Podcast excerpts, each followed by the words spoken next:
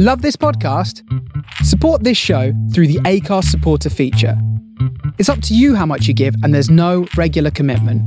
Just hit the link in the show description to support now.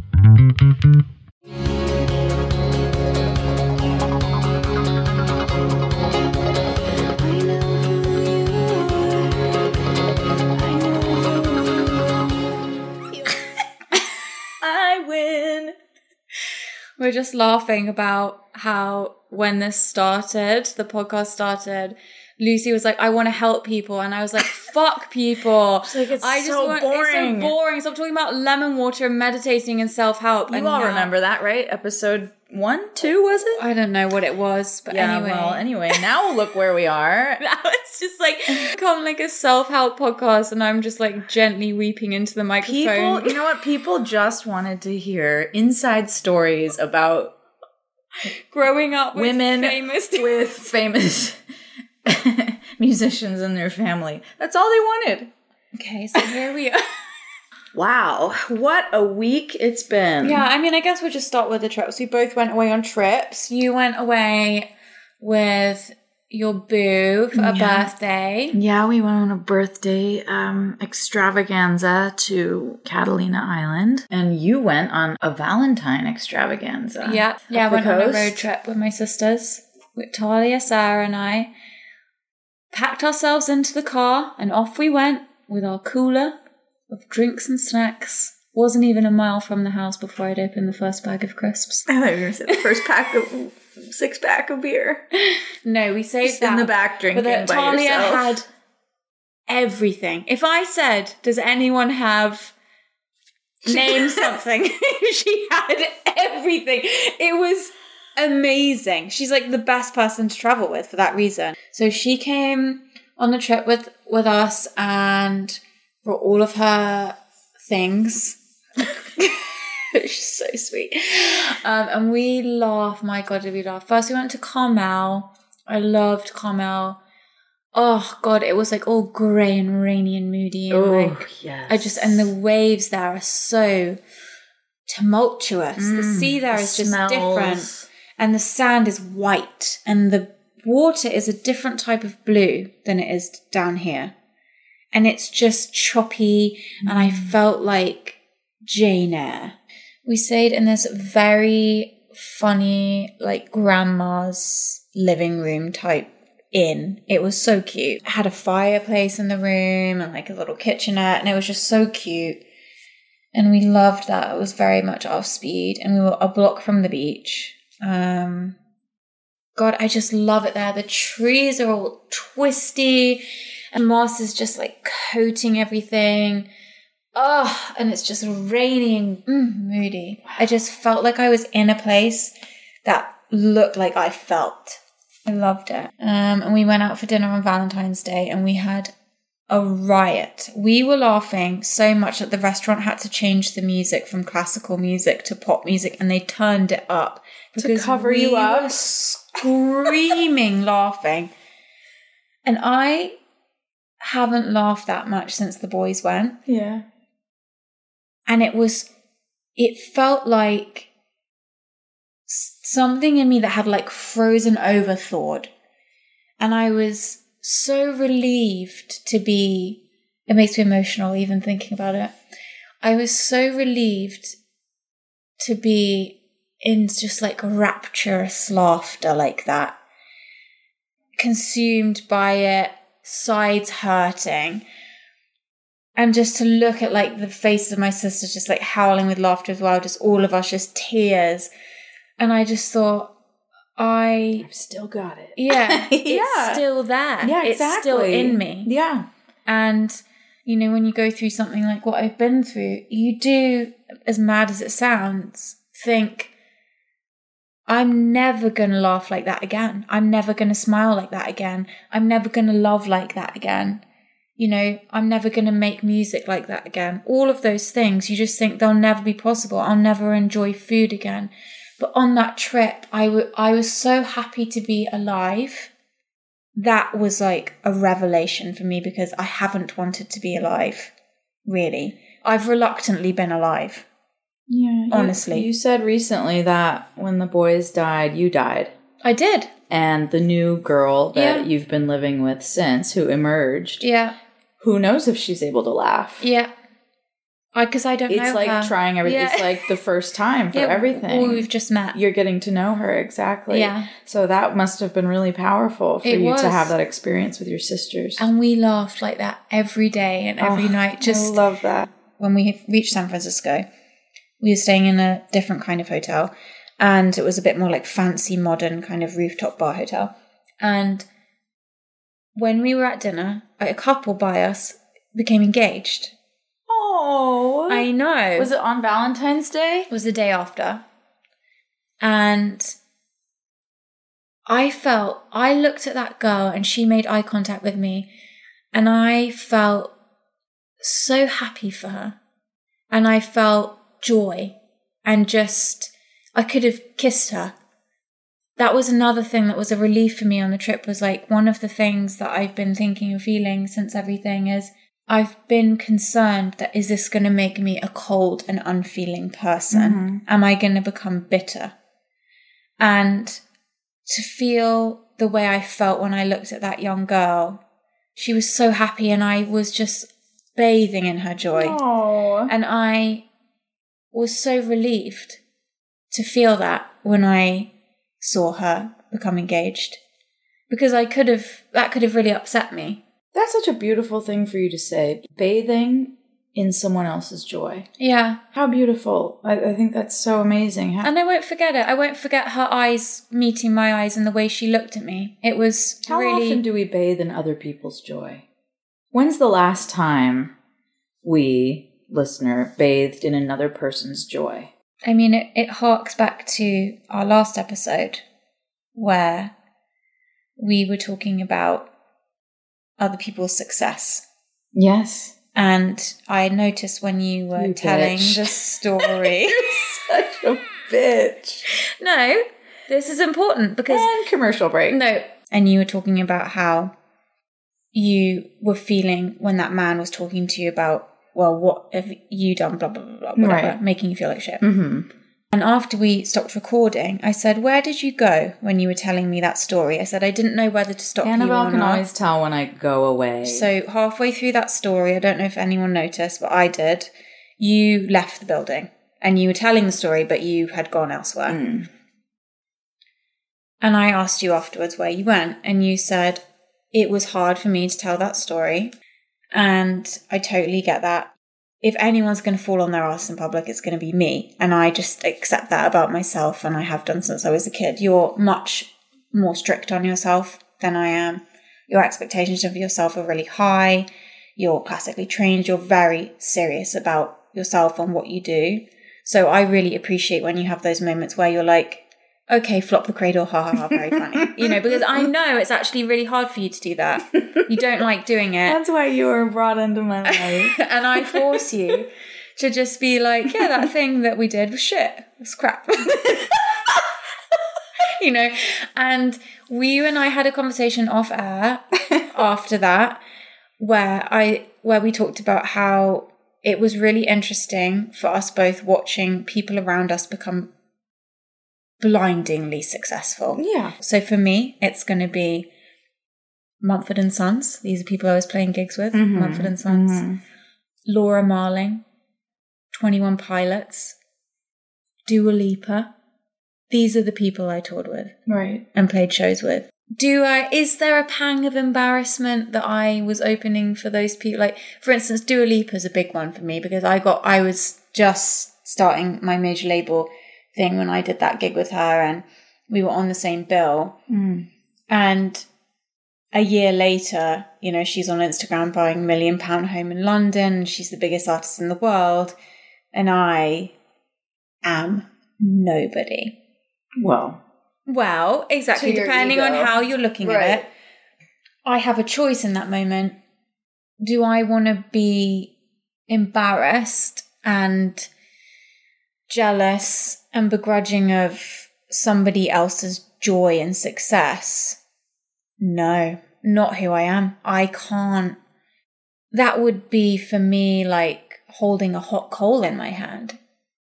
And I believe I am one of those people who believes everything happens for a reason. like, I really think that there is a path for things and things reveal themselves at certain times and for certain reasons. And this brings me on to my next thing. I have to be honest with myself. And I am beginning to finally now. It, I never wanted to be famous. I never wanted it. Ever. Because I, I saw it real close and I took a look at it and I said, Ugh, that's not for me.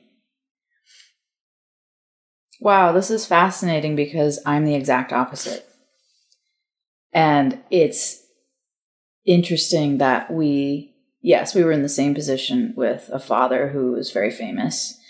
And we saw it completely different. Mhm. And I'll tell you my side in a minute, but go on. I just saw it as a living nightmare.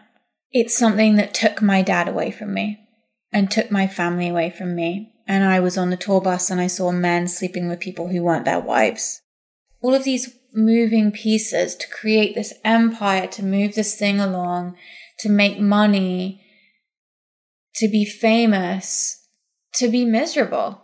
Why? Why? Why? Why are you doing this?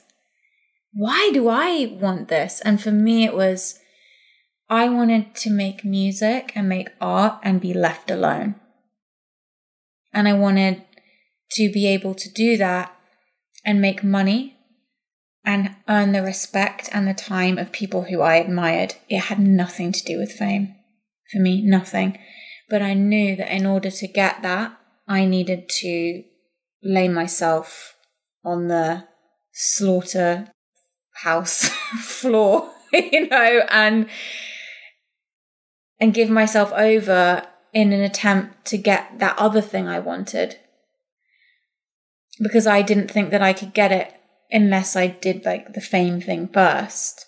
Because how do you get the people you respect to see you if you if you're not known? For me it was a means to an end and the end was always me being left alone Mhm. to make music in peace. When I was young and I experienced uh, my father's fame, I equated fame with earning his love.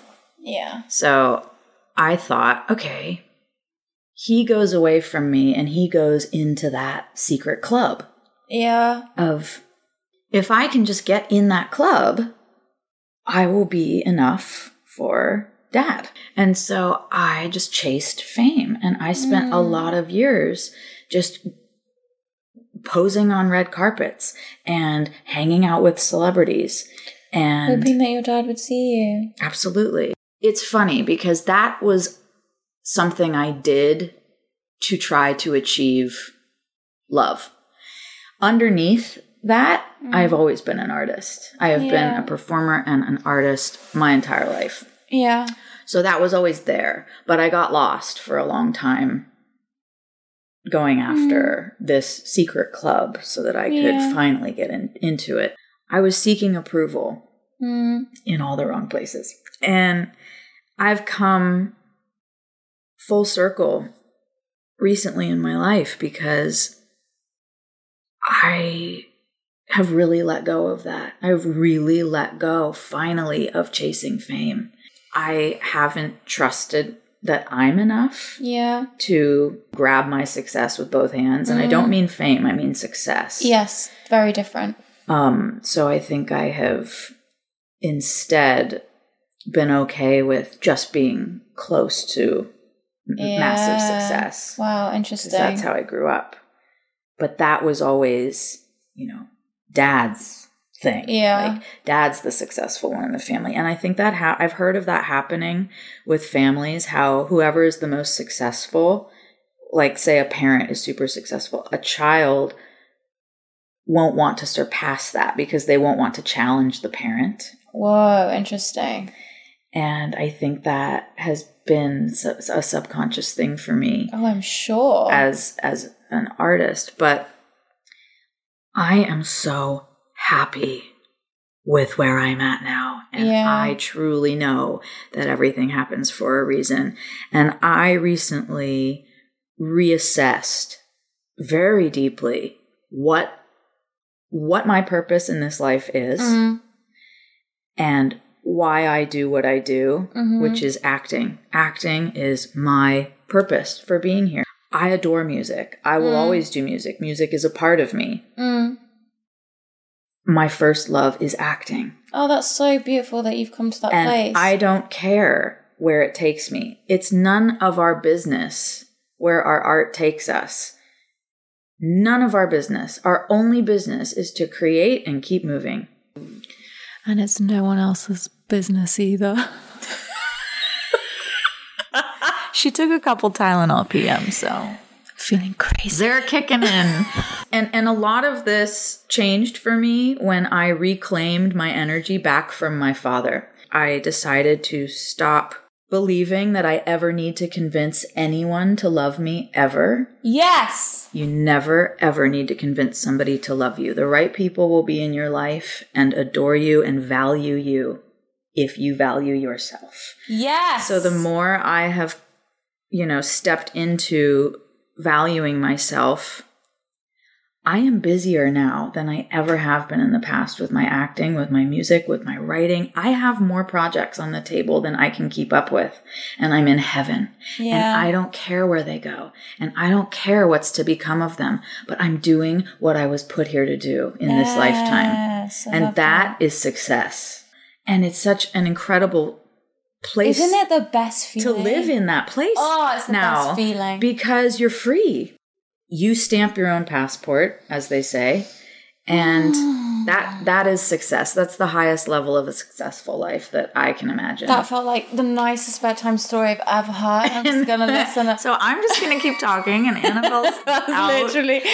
But I'm just lying here with my eyes closed, smiling, saying yes. to, to, to follow up on what you said about you know my comments about um, my friend's success last week on the podcast i've done a lot of work in that area too yeah some some of my close friends are incredibly famous. And it's something i've struggled with in the past. And what i started to do when i would feel that coming up Yeah. when i'd see somebody you know Your ego. my ego would come up and go, peaked. "Oh God, oh, ow!" You know, ow! It hurts. It Well, feels like you're got hit with an arrow, You're right? You're comparing comparing yourself. What I started to do, and what has really transformed that for me, is I every time I feel it, I stop, and and I and I notice it, and then I go deeper into it. Yeah. So, for lean instance, into I lean into it. So, for instance, there is an actress who I really have admired, and Mm-hmm. I, you know, have followed her on Instagram, and I just have thought that she has the perfect life. Mm. She's got a gorgeous farm in England. She's a working actress, you know, and it got to a point where I wasn't admiring her anymore, but I was really jealous. That jealousy causes us to be really small.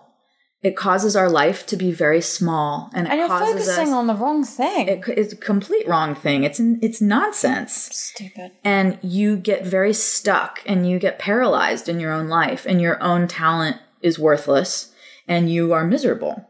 So f- with her, I said, no, I don't allow jealousy in my system. Mm, good for you. That's a boundary that I have created for myself now. That's not allowed. It's not okay. We do not do that. And I went and I watched her new film. mm-hmm. And then I sent her a message and said, Congratulations, you did Mm-hmm. a wonderful job. And she wrote me back. She wrote you back. yeah. Thrilling. And and then I felt so good. And I felt so good about myself and about my stuff that I have going on. And it, it dissolved for me. Good. And I do that every time now. If I hear, you know, a new artist come out and she's got a great song and it I get that pang Yeah. of jealousy or whatever, I stop myself and I go, "Nope, we don't allow that." And I listen to her whole album. Mm. And then I'll write her a message and tell her, you know, you're you're Beautiful album, you're yeah. beautiful, and I uh, loved your work, and and I hope we work. I should do that more. I never, when I think someone's good, I never reach out to them because I just think, oh, they're not going to read my message. They're just going to think It really helps. It. It really, really helps. And every time I do that, the most important thing that it does is it makes me happy and it dissolves the pain of the ego and it frees me up and 10 more doors open for me That's so good. because my own gifts are flowing freely. Yeah. Well, So that I can- You're living with love and in love. You have to. of Because being a spicy missy. There's no time for that. That is such a waste of time, and we don't have time. There are so many things I want to create, and I need all my energy Yeah, to do. do that. Do you want to know something about me? Not really. I'm going to tell you anyway.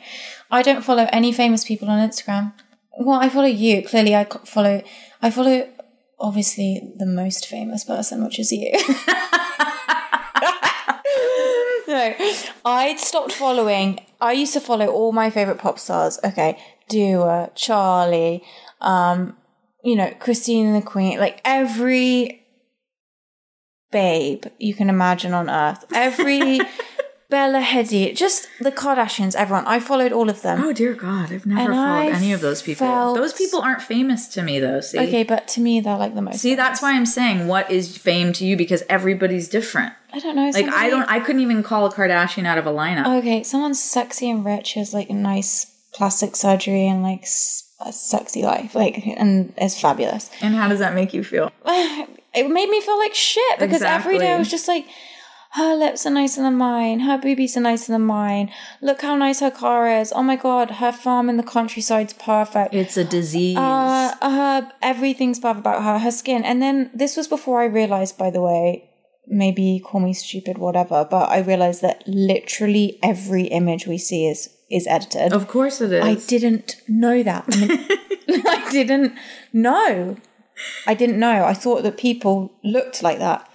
So that was a recent thing for me. And then as soon as I learned that, it made me feel better. But also, I felt relieved.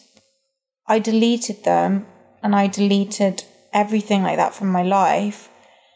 And then I was able to get back in touch with actually what I want in my life, Mm-hmm. which isn't that. Exactly. Like- That's the insane part. Is You if you if you if you stop to think about it, you don't even want any of those things. I don't But it makes you feel like, Like, you need them You're you're- failing. Well, also, if you're just gonna die if you don't have all of these things that were just being sold every day. It really is poison, and it's a disease. And I think that social media is is is a a necessary evil, and I use it with boundaries. You're, I you're good at it. You use it at what it's for. I use it to watch like goat videos and like. I I use it to connect with people that inspire me. All right, you perfect bitch. I'm serious. I do. You know the best thing. I have such a great one. I have some. I have a couple really great ones, but the most recent that was so exciting for me. When Will and I were in Scotland, he took me to this castle. Now we were mispronouncing it, but let me get it right. It's called uh I Car- Caerlaverock. Car shit. Carvalarok? I don't know.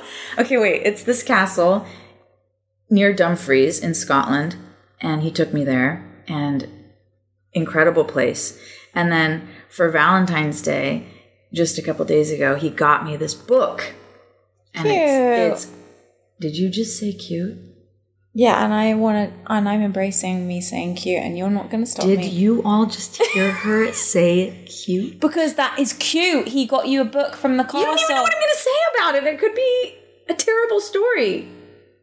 Okay, well, so far it's cute. he found this book. It's a novel written by a woman named Barbara about that castle. And that castle is so obscure. It's so random that there's a Okay, novel. so it was cute. So he goes, You're gonna fucking Instagram her, aren't you? I'm like, Hell yes, I am. So I, I find her, I write her a letter, and she wrote me back. Oh, you're so good at this. I'm. I need to just really get better at this. And she lives because maybe I can make some new friends. She lives in Inverness And we have plans to go for coffee when I go to Inverness next. Can I come? yes, yes, you can. That's why I love Instagram, and that's what I use it for. And I think that it does need to be treated with a level of caution. It really does. And to anyone listening to this, I know that we have a fair amount of young people as well as many other different types of people, but stop following things that make you feel bad. If Feel there- bad about If there's a page that you're following that makes you feel like I'm fat, my lips aren't big enough, my teeth look weird, why isn't my hair thick enough, I'm not rich enough, blah blah blah blah. Unfollow them right now. Pause the podcast Pause and go it. and follow them. Seriously, we are not continuing until you do this. It's very important. We're done following people who make us feel like trash. And it's not their fault. They're not doing anything wrong. It's just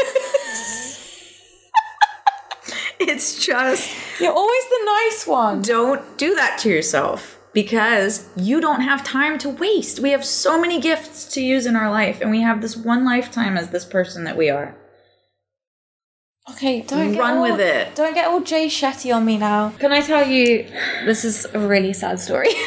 Is this the one you were going to say? yeah, Okay. I just need to get it out of my body. All right, moving on from that because that was not even what we wanted to weren't talk about actually tonight. meant to talk about that. We always do this. We haven't gotten to one thing we've ever wanted to talk about. Okay, okay. So I had the most strangest experience a couple of weeks ago. I don't think most strangest is proper English, but okay. It's redundant. I had a really surreal and painful experience where. So Ryan and I got married on a boat at in Santa Barbara. It was a little rowboat, right? Just you two and the priest. Yeah, totally. It was a little rowboat. Um, Didn't you get stuck out at sea for a couple days? no, that would have been quite nice actually. Okay, sorry. You're trying to tell a sad story, and I'm mm. making it cute. So like we when so my okay, how what's the word for the like runway that you walk down as a bride? the aisle. Typical me. Such a I'm performer. literally like, what's the runway of a marriage? What's that Yeah. like stage thing that you walk down? Right. It's called an aisle, Okay. and usually an altar. Okay, so the aisle was the dock. Was the blank. No, the aisle was the dock. right, okay, I'm sorry. So I walked down the, The dock. plank. no, we did step on a plank to get onto the boat, which was the altar. Okay, so the boat was the so down at the Santa Barbara Harbor is where I got married. Right. Was my aisle, and we walked down, and I met him at the boat, and we got on the boat together, and then we went out to sea, and we got married at sea. And we spent a lot of time in Santa Barbara as a couple before we married, and we got married at the on the boat. Spent a lot of time at the harbour. Like we had our wedding party at the yacht club. I say party; it was like ten people. Um, and I wasn't invited. so that I didn't know you really then. um, but so it's a very special place in our relationship. And it's taken me quite a while to get myself down there. First, I took a walk where I looked at it from a distance and I kind of just got myself closer and closer. And now I'm okay when I'm there. But part of that was going to have to be me walking down into the where the boats are, getting on a boat, you know, whatever. Yeah. So we were invited to happy hour at a friend's boat. It wasn't the boat that I got married on, but it was a different boat. And we went down there and I felt I'd had a good day that day and I felt ready to, to do that. And it was people that I really love and care about and who I've known for a long time. And I thought this is a safe environment. If I freak attack out, it's going to be fine. They know everything's good. So we went down there and there was way more people there than I thought was going to be there. So I was like, okay. okay. So we're on the boat, we're having happy hour, and this is the first kind of outside of our world socialization that I've had. And so that was hard in itself, but I really wanted to do it. And there was this couple there who were young. They were like my age and Ryan's age. So she was my age and and he was Ryan's age and she was English. And he was English as well and they'd just come over and they'd moved to Santa Barbara and they just got married and they were sort of like the toast of the town, you know, and her rings looked just like my rings and she looked like me. And he kind of reminded me of Ryan. And it was really surreal. And here we were on this boat. And it was like they were us and we didn't exist anymore. And I was watching all the men drinking and getting wild and doing shots and, and yelling and shouting, you know, and just being men and and it I couldn't get my head around Ryan wasn't there. It because he was he's meant to be there. And it felt like he was missing from a picture. And I think it was jarring because they were our age. She was English, similar vibe. They were the new young couple in the group. Ryan and I are done, and a new couple's come in, and I, and that is not what it is. It's just in my moment I was having. I felt like that's what I was seeing because I felt like an outsider because I'd lost my place in some way. And it was just really weird. It mm. was really strange and and it made me feel yeah, just like an outsider or something. I don't know. It was really weird. And we were sitting there and the women were in one group and the men were in another group and and I was talking to this lovely young woman and she was just delightful and they were sweet and just great couple and and this other woman was sitting next to us and obviously you're having a conversation and people ask you questions and I didn't know how to do it. I didn't know how. What were they asking you? Really normal questions. What do you do? Mm. Was it like you were afraid for them to get too close to those questions so you were already yeah, guarded? I was afraid because I don't know how to answer the questions. Yeah. Where do you live? I don't know. Right. I don't know if I live here. I don't know if I live in Santa Barbara. I don't know if I'm moving back to England. England? What do you do? Yeah. Well, Were you wearing your ring? I I was wearing not my engagement ring, but I was wearing my wedding ring. Mm-hmm. Um, and I couldn't answer any of the questions, and and I didn't want to say what had just happened because everyone looked happy, Mm-hmm. and I didn't know how to explain myself, basically, and I didn't want to frighten the girl. She just got married, and I didn't want to frighten her or make her think about that something like that could happen to her. And I know that's not for me to control, and it's not for me to feel that way, but in the moment, that's how I felt. I didn't want to be a dark cloud in a happy moment.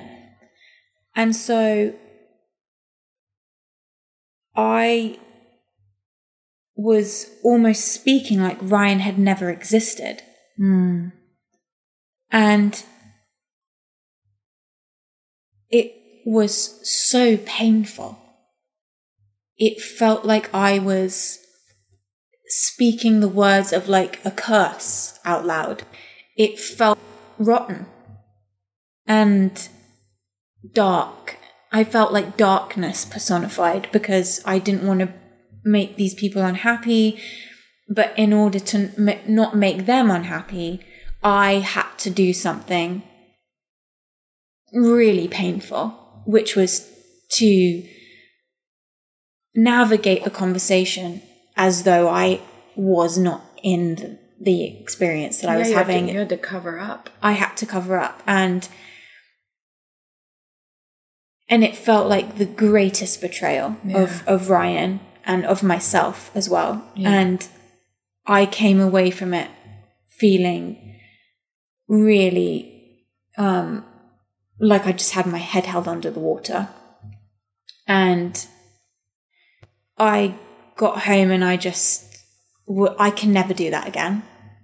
And I need to find a way to be in those situations that never makes me feel like that again.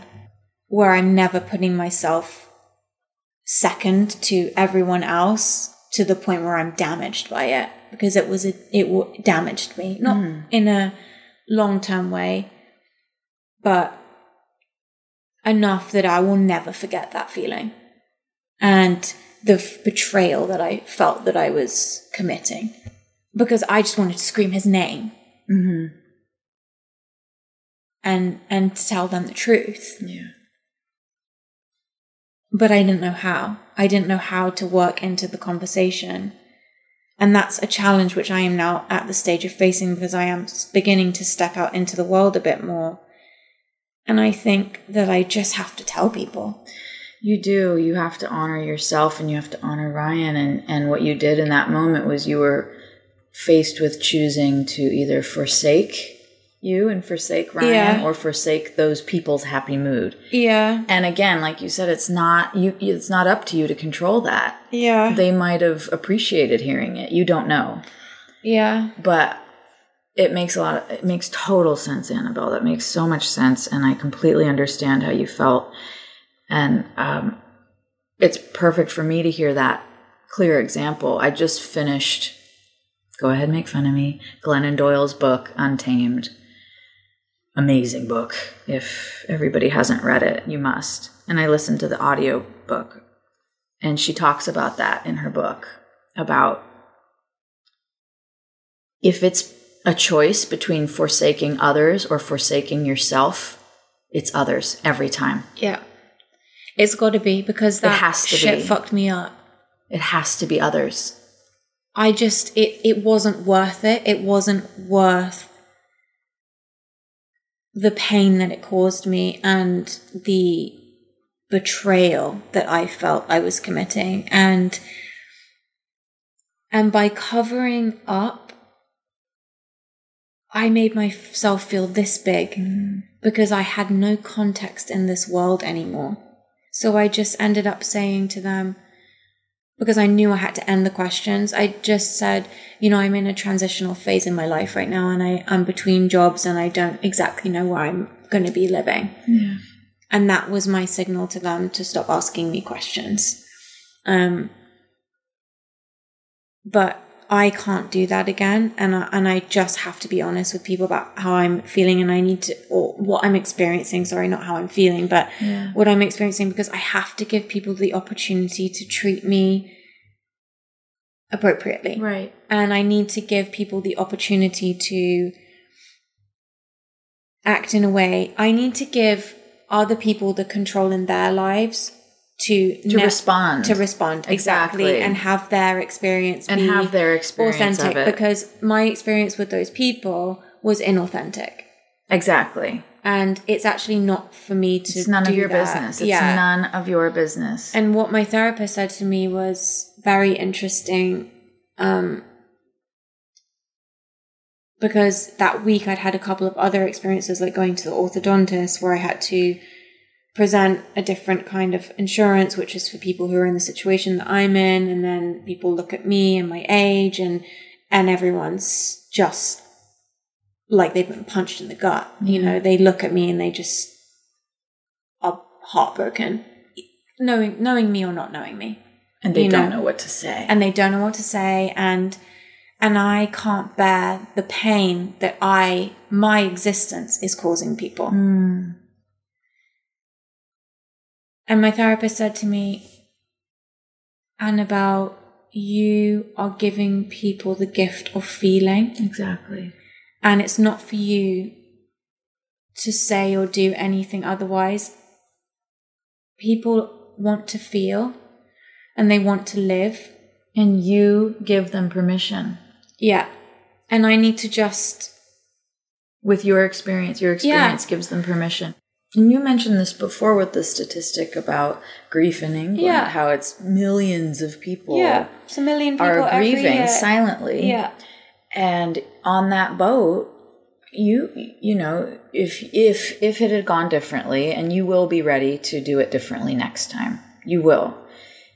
You have no idea who else is going through that, mm. and and who you will help give. You know, you will give them permission to go. I'm going through the same thing. Can we talk about it or whatever? Doesn't Well- matter what the response is, but Well, last week I went to this coffee place that I really like in Santa Barbara, and there's a woman there that used to work at the yacht club, and she was the woman who served us at our wedding. Okay, Whoa. so she's now working at this other place, and I went in there one time. I didn't say anything to her. The second time I went in, I went alone. We started talking, and I was just like, I'm just, I can't do this whole thing again. There's me in my head, my inner dialogue is like, I can't pretend again. And I want to protect this woman, but I need to protect myself right now, so I need to be honest.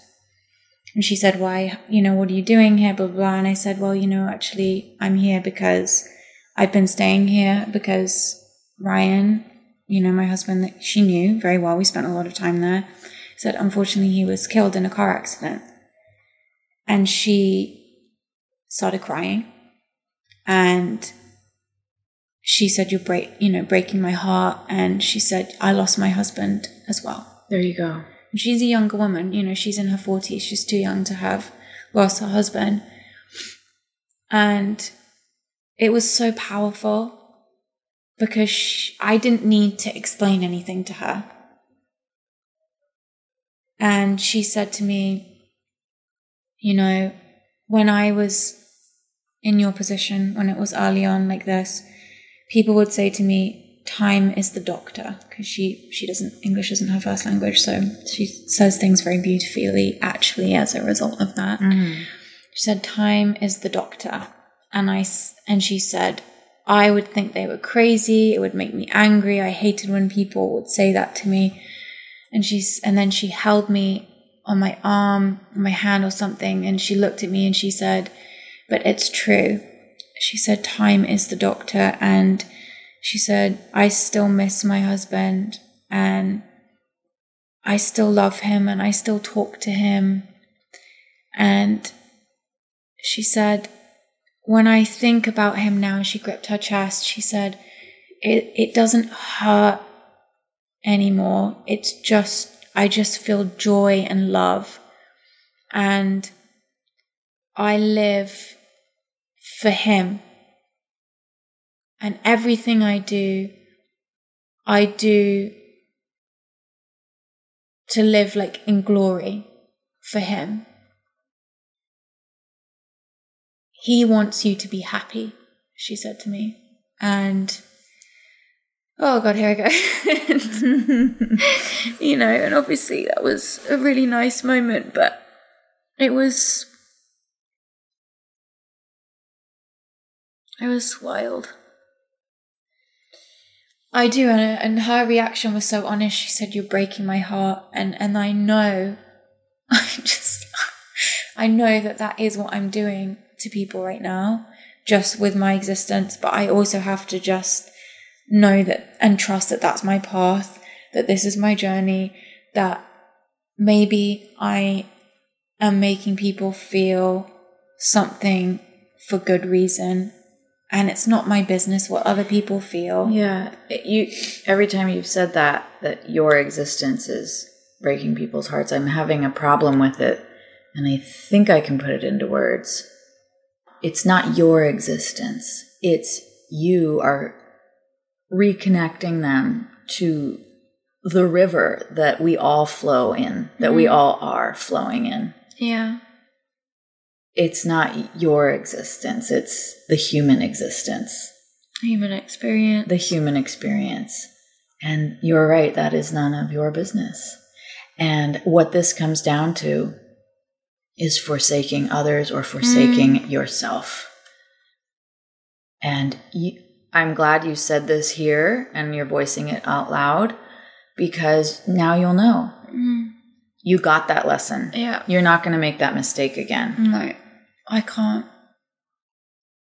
I really can't. It's too damaging and it's it's not real. I no, it's not real. I'm You created that in your in your mind. I just it's so easy when you're in this position to feel like a burden Of course it is. and that is a dangerous road to walk down. It is because then you think, well, I should just go away and disappear, and Mhm. it would be better if I weren't here. Mhm. But that is not true. That's a lie. and me honoring where I'm at in my life and having the courage to do that with strangers or with acquaintances is me preventing myself from going down the burden road where it's better if I just disappear.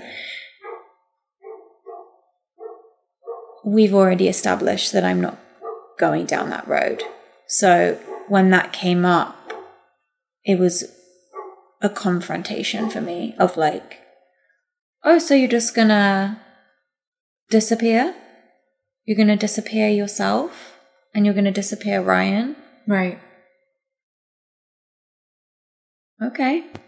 It shouldn't feel Like a curse. like darkness Right. personified Yeah, that was- to exist that in a was moment. signal. That was a signal to you, a very clear yeah, signal. it wasn't the pain. Let me, uh, because I don't think pain is the signal that something's wrong. Sometimes pain is the signal that something's right as well. But it was the dark feeling it gave me, which is the road. It's the burden road, Which is victim. and that's not me.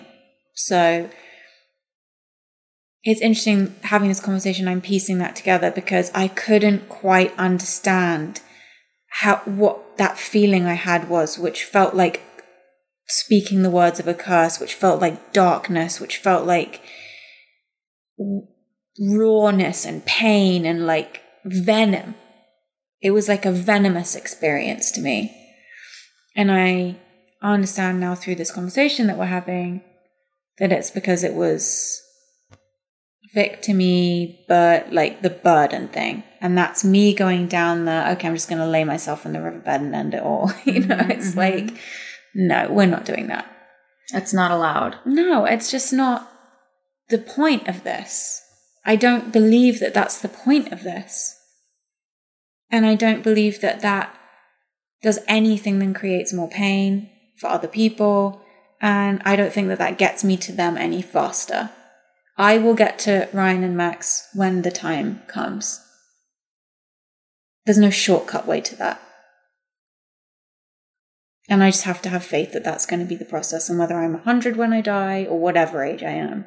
So, Yeah.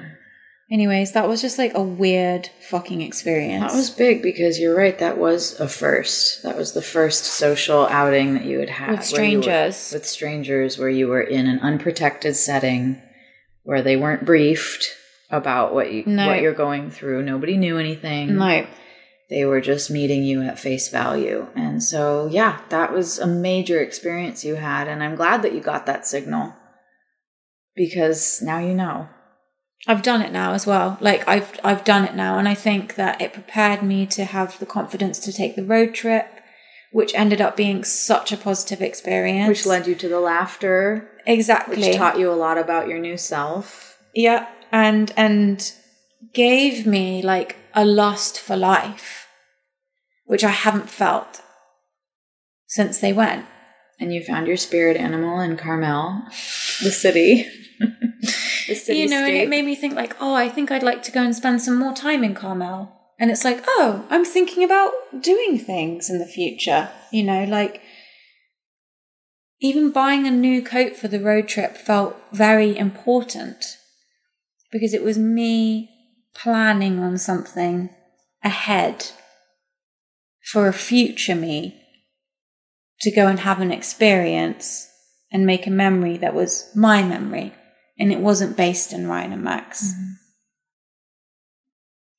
And that was frightening and I felt resistance towards doing it.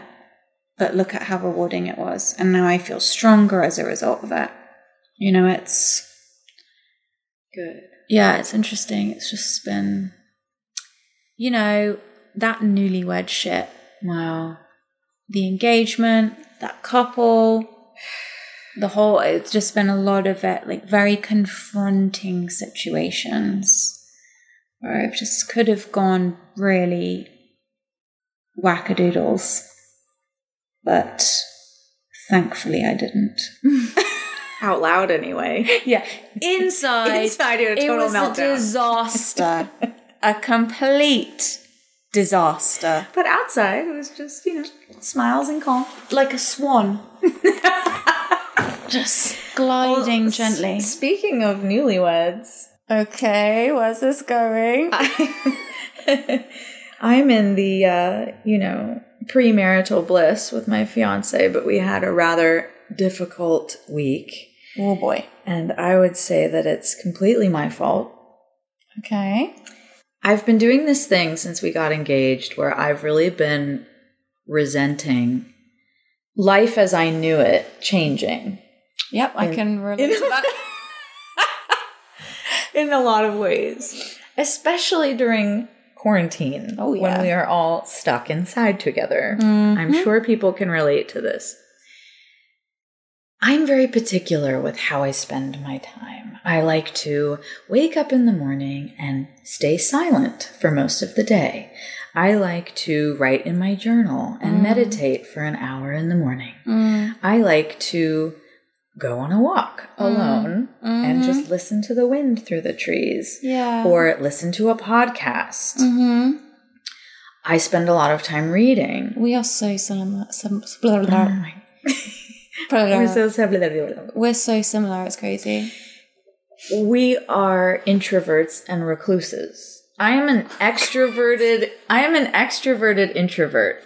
You will be fooled by me because I'm very I'm the same. something. I think I present. I can present, I present as an extrovert. Exactly. I'm not. I'm, not either. I could be alone forever. Oh my god! To the point that take me it- to a cabin in me. Carmel and just leave me there alone. It worries me sometimes. My and then the nature of my work with acting and music must be done in Mm-hmm. alone time. Mm-hmm. It it's reading and writing and thinking.